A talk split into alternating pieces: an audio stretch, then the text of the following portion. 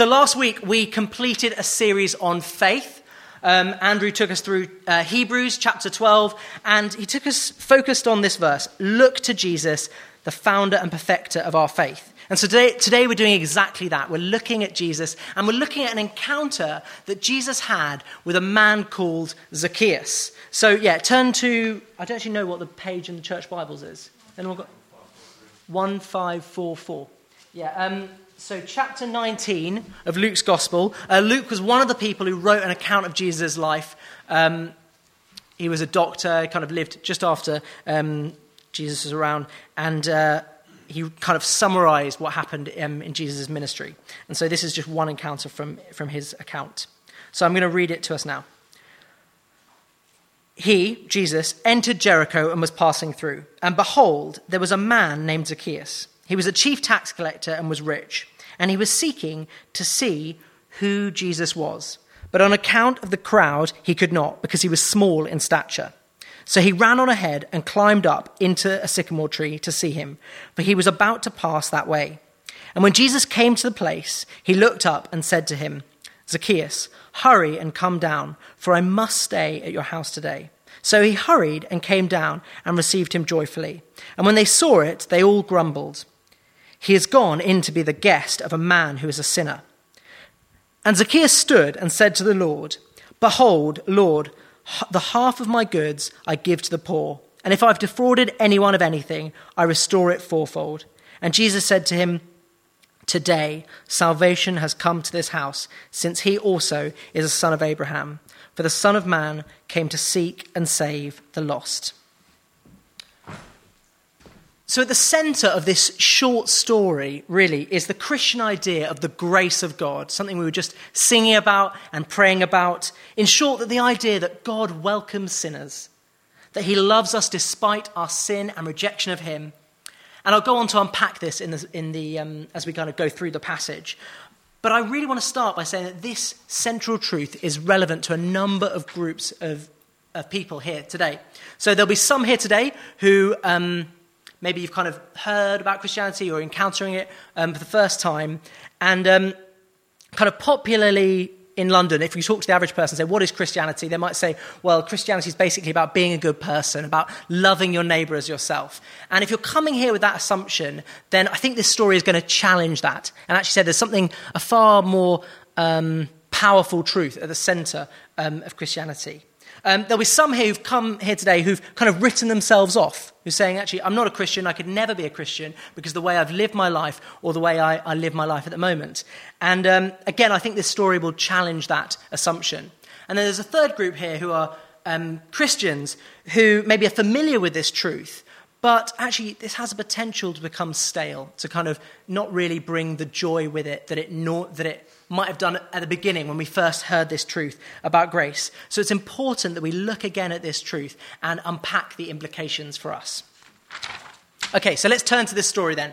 So Jesus is coming into Jericho. Jericho is kind of quite a. Uh, a bustling town. It's on the way to Jerusalem, so kind of a, trade, a, a, big trading post. And there are crowds around Jesus. Maybe they're lining the streets. Remember, we're kind of chapter 19 of Luke's Gospel, so his ministry has been going on for quite a while now. He's, he's attracted attention. There's probably people who've heard about his miracles, seen him performing healing, seeing people's lives transformed. So he's, he's got, getting quite a following of people. Um, he's getting quite, quite a lot of interest as he goes around uh, Jericho. But among the crowd, Luke draws our attention to one man specifically, Zacchaeus. So, who is this man, Zacchaeus? Well, Zacchaeus is a tax collector. In fact, he's the chief tax collector. Being the chief tax collector, that really tells us three things about him. One, that he's rich, which it goes on to say. Two, that he's corrupt or immoral. And the third thing is that he's unpopular. Actually, probably hated is more appropriate. So, to understand this, you have to understand uh, what it meant to collect taxes for the Roman Empire. Essentially, um, the Romans would set really oppressive taxes to their colonies, to their kind of the territories that they occupied, and uh, this was their, kind of their way of extracting wealth from the, um, the territories that they, they occupied. And they would basically say to their tax collectors, you need to collect so much, and you can collect on top of that X amount, and everything that you collect above what uh, we're owed, you can keep for yourself. And this, these tax collectors would have a kind of Roman guard um, around them, protecting them. So they were essentially professional extortionists. They were basically given a remit by Rome go and get the money for us, and then keep everything on top of what you collect, on top of what we're owed for yourself. So they became wealthy um, on the backs of their own people, essentially. They became rich by um, taking money from their own people. Um, and this guy, Zacchaeus, is in charge of the whole system. He's the chief tax collector. So, as, as the head of that system, he would undoubtedly have been one of the wealthiest and one of the most hated. Uh, you can see it in the passage in a few ways how, uh, how he was popularly received or thought of. Um, one way, uh, after Jesus uh, invites himself round to his house, uh, the crowd describe him as a sinner. So they, they clearly think of him as an immoral man, as someone who doesn't obey God's law. Secondly, in fact, um, throughout the Gospels, uh, we see Jesus going and eating with, with people like Zacchaeus, tax collectors and other uh, people like prostitutes.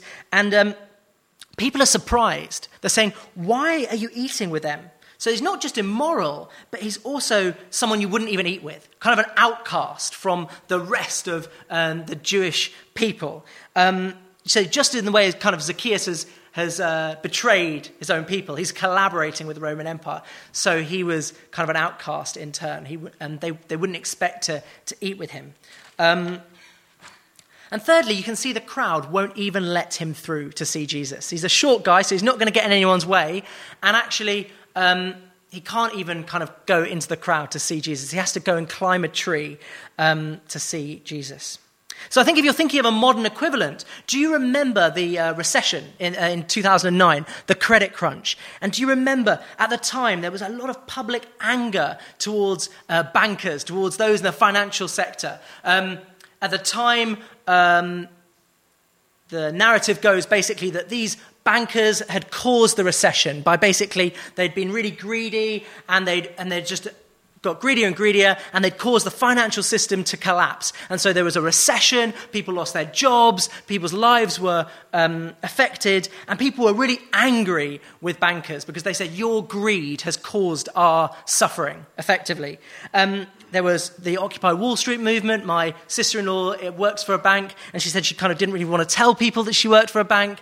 So there was that kind of public. Um, anger towards bankers. And that's a little bit a glimpse of how people would have felt towards Zacchaeus. Um, he's almost like a popular figure of, of hatred, of scorn. You know, like one of those people that people just love to kind of hate. A little bit like the way people in London talk about Donald Trump or Nigel Farage. Yeah, that's, that's, yeah, that's Nigel Farage, that's Donald Trump. Kind of, people enjoy hating him a little bit. So um, that's, kind of, that's kind of Zacchaeus, really. He's a greedy little man who everyone hates. Um, Okay, so what happens next then? So Jesus comes into Jericho and he's um, surrounded by these crowds. And Zacchaeus is up ahead um, in, this, in the sycamore tree, in, in the middle of the sycamore tree. It's almost like a slightly bizarre scene almost. You know, you can imagine this, this prominent guy people have heard of, and he's just in a tree uh, waiting for Jesus. It's like, um, you just kind of can't really imagine like Rupert Murdoch or a prominent politician as some big dignitary comes into town and they're climbing a tree. And I think that kind of shows a bit of the isolation that he's feeling. Um, so as Jesus is coming up, um, perhaps people are thinking he's going to rebuke Zacchaeus. Maybe he's just going to ignore him. But of all the people in the crowd, against all the odds, Jesus stops by the tree, looks up, and says, Zacchaeus, hurry and come down, for I must stay at your house today. It's as if Jesus has singled out and chosen the most notorious sinner to say, I'm coming to your house today.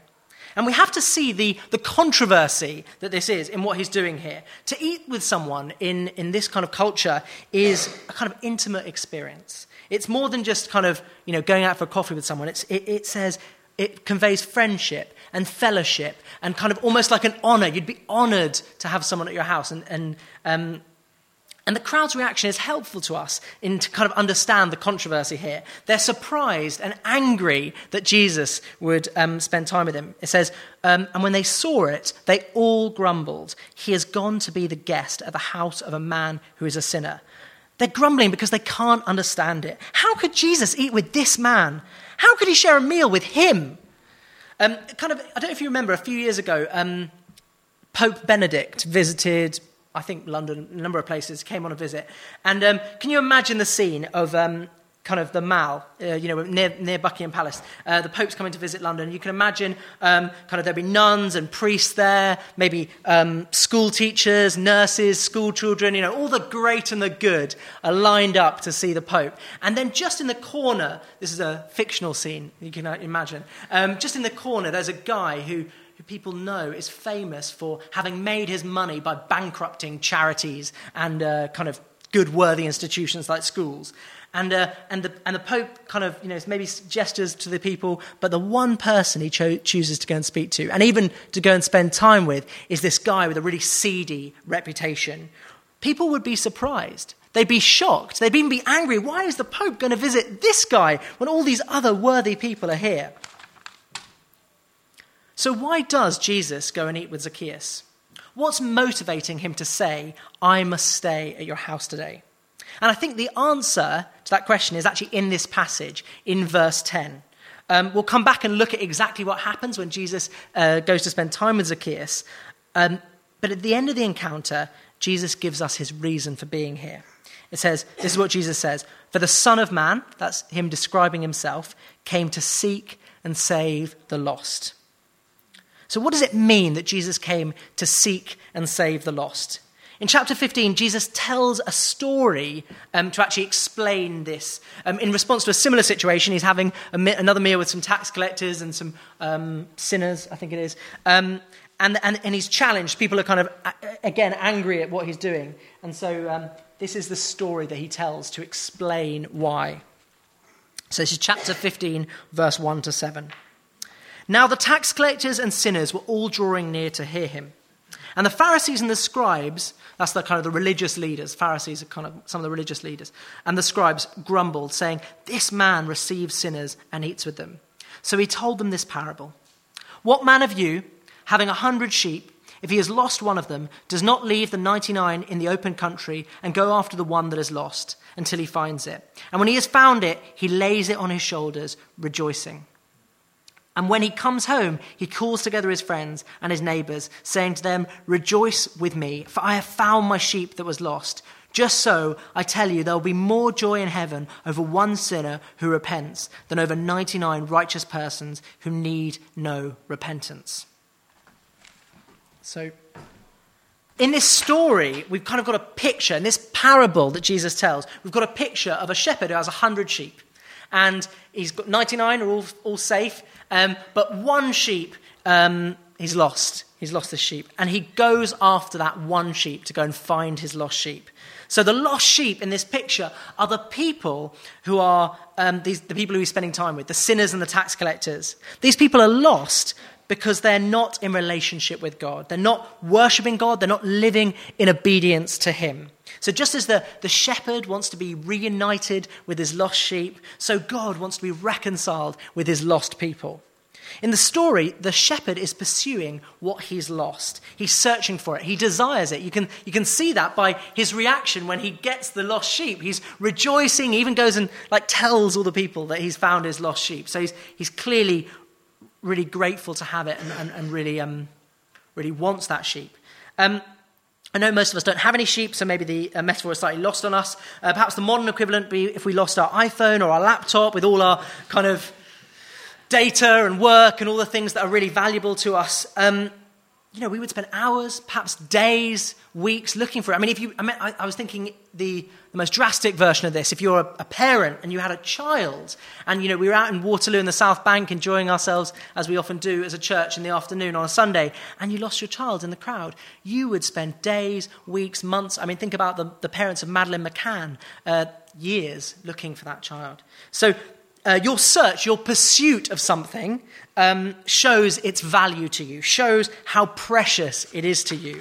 So, Jesus, in this story that he tells about the, uh, the shepherd and the lost sheep, and in his encounter with Zacchaeus, is showing us in his pursuit of these people their preciousness to him and his desire to be reconciled with them.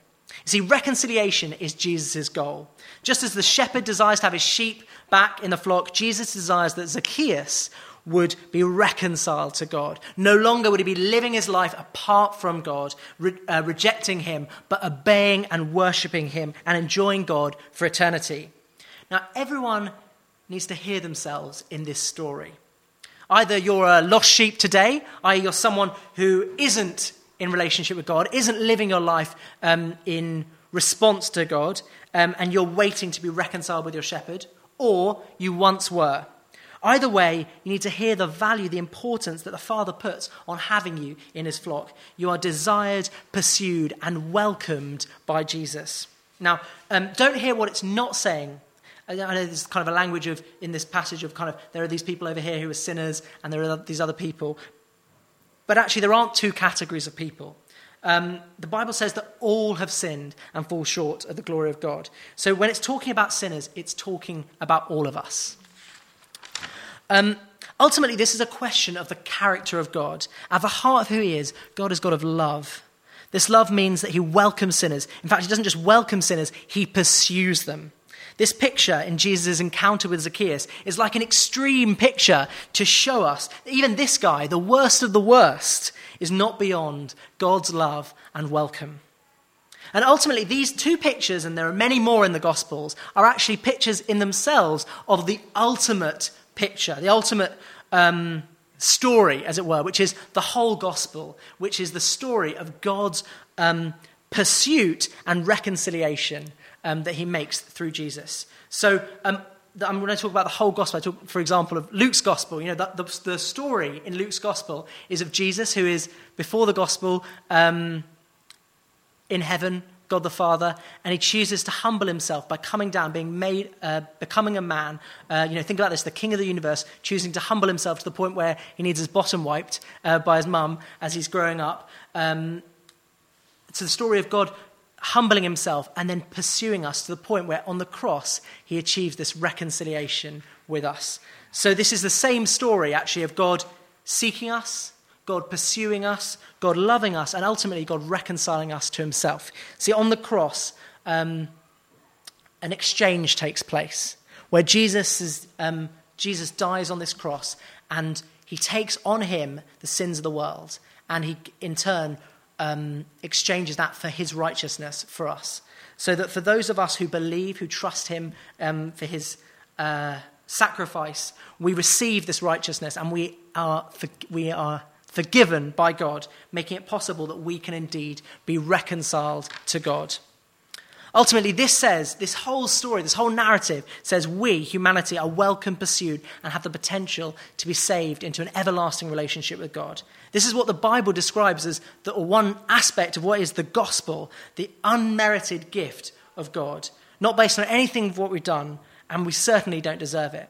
And this gospel, this good news, is good news again for a number of groups of people here. It's good news for those of you who are coming who aren't Christians and saying, I could never be a Christian because of how I've lived or what, I've, or what I'm doing now, because it says you're not beyond the grace of God. Actually, God has made a way for you to be forgiven and enter into relationship with Him, uh, for a way for you to respond to, um, to know God. Um, secondly, it's um, good news for those of you who are Christians who know this truth, but actually we're struggling with self criticism. We're struggling with, with, and we all do this. We all are um, so aware of our failings, aware of our brokenness. And actually, this is great news to remind us that we are welcomed by God, that we are reconciled with Him. Um, let this gra- grace be a kind of pleasing balm to you as you hear it. Um, I think it's also good news because there may be people who we've written off. Maybe people who we said, actually, I, those people are, are not um, they could never become a Christian. They're, they're so far from God. Um, and actually, this message is one that they're actually they're not beyond the grace of God, that it's possible that their lives could be transformed just like Zacchaeus. So we've heard this, this good news. We've heard what Jesus is, is, um, is giving us a picture of in this encounter with Zacchaeus. But the logical question, and in fact, is what is our response to this good news? How do we respond to this encounter with Jesus? Um, and I think in this story, we see two responses. We see the response of the crowd who, yeah, they're interested in Jesus, but they're not, they're actually kind of, they're not, their lives are not transformed by the end of the story. But we also see a second type of response, which is Zacchaeus' response. which is very different. And in fact, I think Zacchaeus' response is like a model for us of how we can respond to this same message of good news. So, three things that characterize Zacchaeus' response joy, uh, repentance and obedience, and gratitude and worship. And I'm going to go through and unpack each of those. And as, as we unpack those, let's ask ourselves is, is our response to Jesus like Zacchaeus'? So, joy. Zacchaeus' first response to Jesus' invitation or kind of uh, command to Zacchaeus that he was going to come round his house is joy. In verse 6, after Jesus says to him, I'm coming around your house tonight, he says, so he, it says, so he hurried and came down and received him joyfully. Zacchaeus is clearly touched to have been welcomed um, by Jesus. He's enthusiastic to receive him, so he hurries down the tree and he joyfully um, welcomes Jesus to his home, presumably.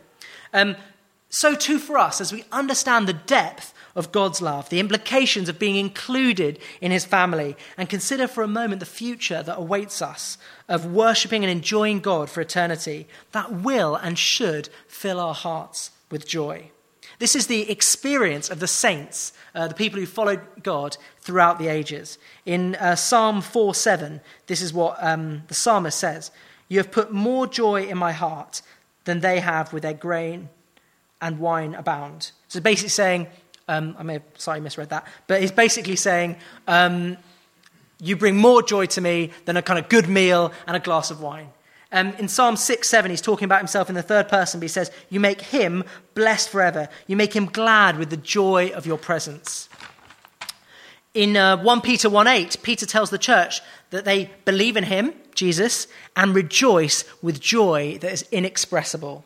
Finally, Paul, the early Christian apostle, writes to the Philippian church that it is his task to continue with them and this, for, for, for, this purpose, for your progress and joy in the faith. So, the outworking of Paul's ministry in the Philippian church, or his, in his letter to them, is to be faith and joy. So, joy is kind of the expected outworking of a relationship with God. That um, it's the expected experience of the psalmist, and it's the desired outcome for Paul and Peter in the, writing to the church. Now, don't hear what I'm not saying. Christians, um, I'm not saying that Christians should kind of just summon up joy or just kind of walk around with permanent uh, fake smiles, or that Christians will never struggle with depression, or Christians will never be sad. Um, we don't have things that make us sad. Um, of course, Christians throughout the ages have um, struggled with things like depression, and we, we're humans, we have emotions, we go up and down. But this joy is a gift from God in response to the gospel. After all, joy is one of the fruits of the Spirit, one of the fruits of the Holy Spirit working in our lives.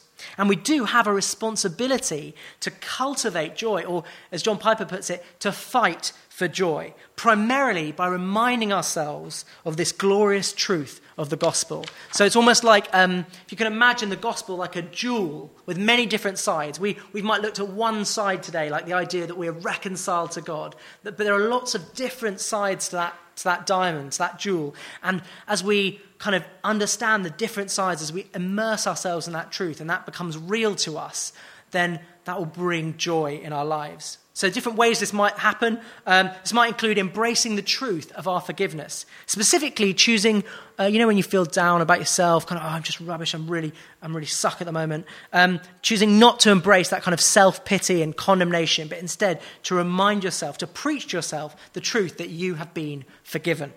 It could involve meditating on Scripture, finding specific truths and promises that bring you joy, and returning to those promises. This um, supernatural joy, this response to the gospel, is actually a really tremendous weapon against sin. Um, consider for a moment. You've had a really hard day, and maybe people have been really critical of you at work or um, uh, where you're studying, and um, you come home, you're alone, you're not really around other people. Um, maybe you feel like you need to pick yourself up. And some of us might kind of develop these kind of sinful habits, things like pornography, or maybe like a obviously we all eat food, but there's a way we can kind of develop, develop a kind of dependence on it that we kind of look to it to make us feel better. And in those times when you're looking at something like pornography or, or, or something else that, will, that you think that will, make, that will lift me up, if instead you can remember that actually there is a greater joy available in God, knowing that His good news about um, that we are reconciled with Him can bring you even a greater joy. And spending time with Him, reminding yourself of that truth, asking God to fill you with His Holy Spirit and to give you that supernatural joy is the, the best fight, the best uh, weapon against something like uh, temptation to sin. So that's joy. That's a mark of how Zacchaeus responds, and that's a mark of how we're called to respond, um, how we can respond to this uh, good news. The second mark of a true response to the gospel is repentance. We see in this story that Zacchaeus experiences this joy. He, perhaps gratitude that Jesus would eat with him. Perhaps subconsciously, he's starting to understand the gospel that he's welcomed by God despite his many sins. What do we see next? So we pick up the story of verse 8. Um, potentially, I, I, like to think maybe between verse 7 and 8 that he's, he's already, they've had the meal. So Zacchaeus is kind of standing up at the end of the meal. And this is what he says um, Behold, Lord, half of my goods I give to the poor, and if I've defrauded anyone of anything, I restore it fourfold. This is a dramatic about turn. For a man who spent his career um, pursuing wealth at the cost of friendships, at the cost of the acceptance of his community, he's willing to give up half of everything he owns straight away, and perhaps, or probably more than that, because he's going to give back four times everything he's defrauded from other people. So he's willing to give up something that has clearly been precious to him. Behind this gesture, this staggering act, I would say, must be the heart of repentance. Jesus' offer of forgiveness and pursuit of sinners comes with the command to reorder one's life, to recognize him, and to worship him. This change of direction that follows from an understanding of the gospel, and uh, this change of direction from a life of, of ignoring God to a life of worship and obedience to God, is what we call repentance. Now, this all starts from the recognition that the very purpose of all creation, of all humankind, is to worship and enjoy God forever. And um, kind of along the lines of what we were praying um, earlier. But in Psalm uh, 67, um, this is what the psalmist says Let the peoples praise you, O God. Let all the peoples praise you. Let the nations be glad and sing for joy. So, when we understand that our purpose as human beings is to worship God and to live our lives in obedience to Him, then we can understand the essence of sin is not just doing certain things, it's actually um, living our lives without considering God, without um, kind of due consideration to who God is. Romans 1 puts it like this For although they knew God, they did not honor him as God or give thanks to him, but they became futile in their thinking, and their foolish hearts were darkened. So we see sin as a, a position, an orientation away from God, a desire to control our lives, and a worship of other things. So when we understand this, we see that repentance is not just about stopping things, but it's this change of orientation from ignoring God to worshipping God, from wanting to be in control to giving control to God, for living for our goals or for other people's goals, but instead for living for God's purposes. This is what we see in Zacchaeus in this story. Now, sometimes, um, I think this is worth dwelling on for a moment. Sometimes Christians have, um, have used the language of grace to say basically, this isn't important to basically say there's grace, so it doesn't matter what we do or how we live, that we, that we choose to, to live our lives in, in um, obedience to God. And it is true that we have received forgiveness, both for what we've done and what we will do, that Jesus has dealt with our sin on the cross. But it does matter how we live. Our lives are not our own anymore, and we've surrendered control to God. We're called to live in obedience to Him. What's more, after we've received salvation, we experience a new power over sin. We're no longer slaves to sin, and actually, by God's grace, we can now defeat sin in our lives, now live a different way to how we used to. But I guess the question, looking at this story, if you're, particularly if you're looking at this story for the first time, is what if you don't have repentance? What if you haven't come to a place of wanting to repent? At the heart of repentance is a humility, a recognition of your own sinfulness. We can see that in Zacchaeus, in his declaration, in the recognition of what he's done and how he's treated people. That's implicit in what he's choosing to do. But in a chapter before, in Luke 18, Jesus tells us a story of, um, of two men. And in that story, gives us a picture of what repentance looks like. So I'm just going to read that to you. It's a story of a religious leader and a, um, and a tax collector another tax collector, coming into God, uh, coming into the temple to worship. He also told, and this is from chapter 18, verse 9, he also told this parable to some who trusted in themselves that they were righteous and treated others with contempt. Two men went up to the temple, into the temple to pray, one a Pharisee and the other a tax collector. The Pharisee, standing by himself, prayed thus God, I thank you that I'm not like other men, extortioners, unjust, adulterers, or even like this tax collector. I fast twice a week, I give tithes of all that I get. But the tax collector, standing far off, would not even lift up his eyes to heaven, but beat his breast, saying, God, be merciful to me, a sinner. I tell you, the, this man went down to his house justified rather than the other. For everyone who exalts himself will be humbled, but the one who humbles himself will be exalted.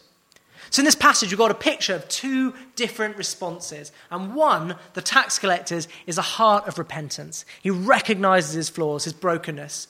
And the other, this religious leader, it doesn't. He's the opposite approach. He still thanks God that he's not sinful like him. He even compares himself um, positively to the tax collector. So we've got a picture of what repentance looks like. And the essence of this story, the reason why Jesus tells this story, is to challenge the people who trust in their own righteousness, those people who believe that they are good people. It says, if you can't see your own sin, if you can't see your own brokenness, then you won't come to a place of repentance, like this religious leader. And if you can't come to a place of repentance, then you won't be right with God. One man walked away justified with God the tax collector, the sinful man who was repentant, not the religious leader who wasn't. This is a sobering thought, a warning for many of us, as most of us, most of the time, think of ourselves as pretty good people. We haven't broken any laws, we kind of live uh, in line with the norms of society, and we can always find people who are worse than us, like this religious leader in this passage. So maybe the thing to do, if you're struggling to, to say, look, I don't really feel repentant, is to turn our eyes Godward again. If we compare ourselves to other people, we might be able to justify ourselves. But if we look to Jesus, if we look to his perfect example, we look to his incredible mercy, his grace, his love, his sacrifice, both in this encounter and throughout the Gospels, we'll recognize our own sinfulness in comparison, our own imperfections compared to the one who is perfect and never sinned. So that's repentance then. That's the second response that this gospel required. And the third part of Zacchaeus' response is gratitude and worship.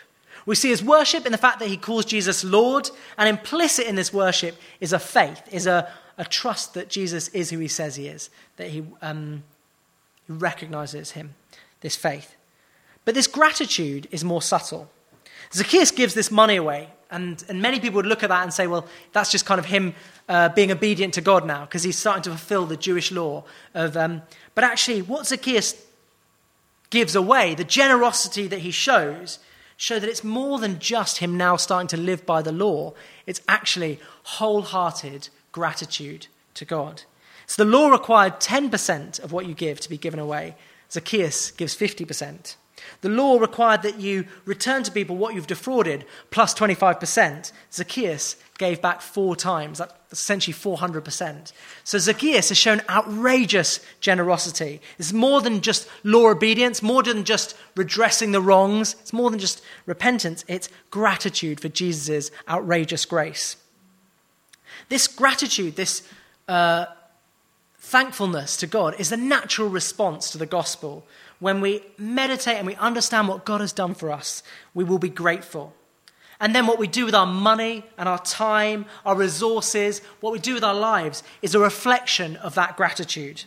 So you might say, I can't believe that I've been welcomed into God's family. I can't believe that I've been reconciled with God. I want other people to hear this incredible news that they can be reconciled with God. So I'm going to give money to the church and to the mission to help more people hear about Jesus. Or you might say, I'm so grateful that Jesus has shown me uh, his incredible love. I want to show other people that same love. So I'm going to volunteer in a homeless shelter, um, showing that love to Jesus.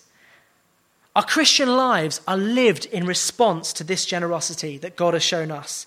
It's not as a way of paying back God, because of course we could never pay God back for the generosity that He's shown, but out of the overflow of the heart, a natural outworking of the gratitude that we all um, feel in response to this good news. Now, I can't mandate you. I can't say, okay, everyone, go and do that as a result, because that would defeat the whole point of what I'm saying. But instead, I just want to challenge you to ask the question are there ways in your life that you could respond as a way of reflecting that gratitude, if you do indeed feel that gratitude to God? So once we've responded like Zacchaeus, once we've understood the gospel, once we've um, experienced joy, once we've repented and we're living in worship and gratitude to him, are there any other implications for Zacchaeus' story, for, for Christians particularly? Are two things. One, to seek and save the lost. Throughout the Gospels, we see Jesus' commitment to his mission of pursuing the lost, of, of proclaiming this welcome to those people who don't know God. And as followers of Jesus, we model our lives on him. We get the privilege of being involved in continuing this mission. And it's an active mission. It's not something that one that we just wait for it to happen to us.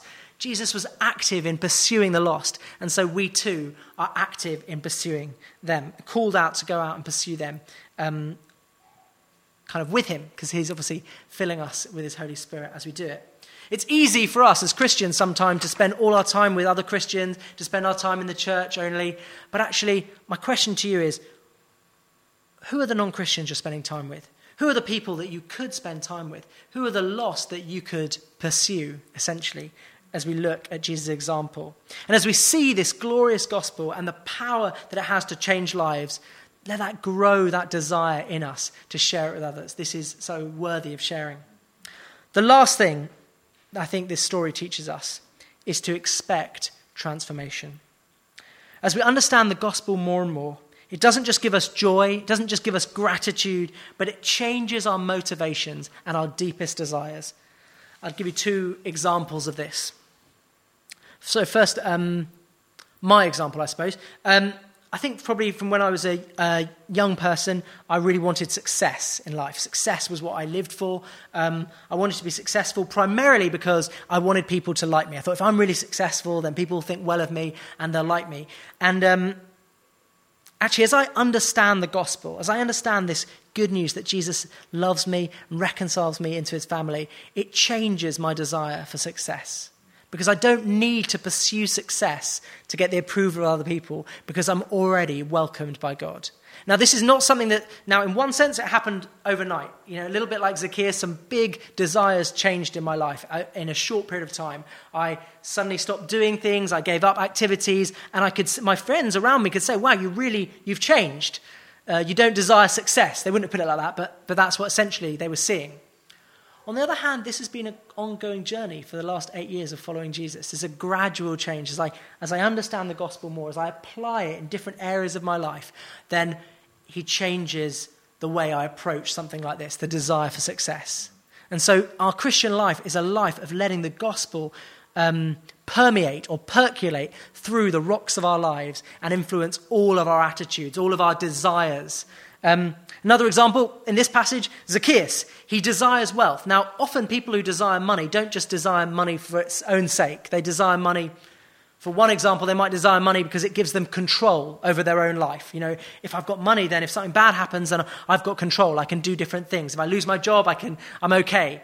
Um, but actually, as we understand the gospel, we understand God's love and his promise to uh, protect us and take care of us.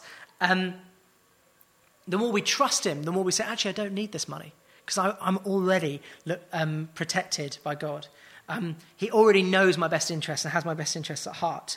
So that's another example of how the gospel can transform our attitudes and our desires. And this is the kind of ongoing work that perhaps we don't see in Zacchaeus in this story, but I think we see in our lives as we continue.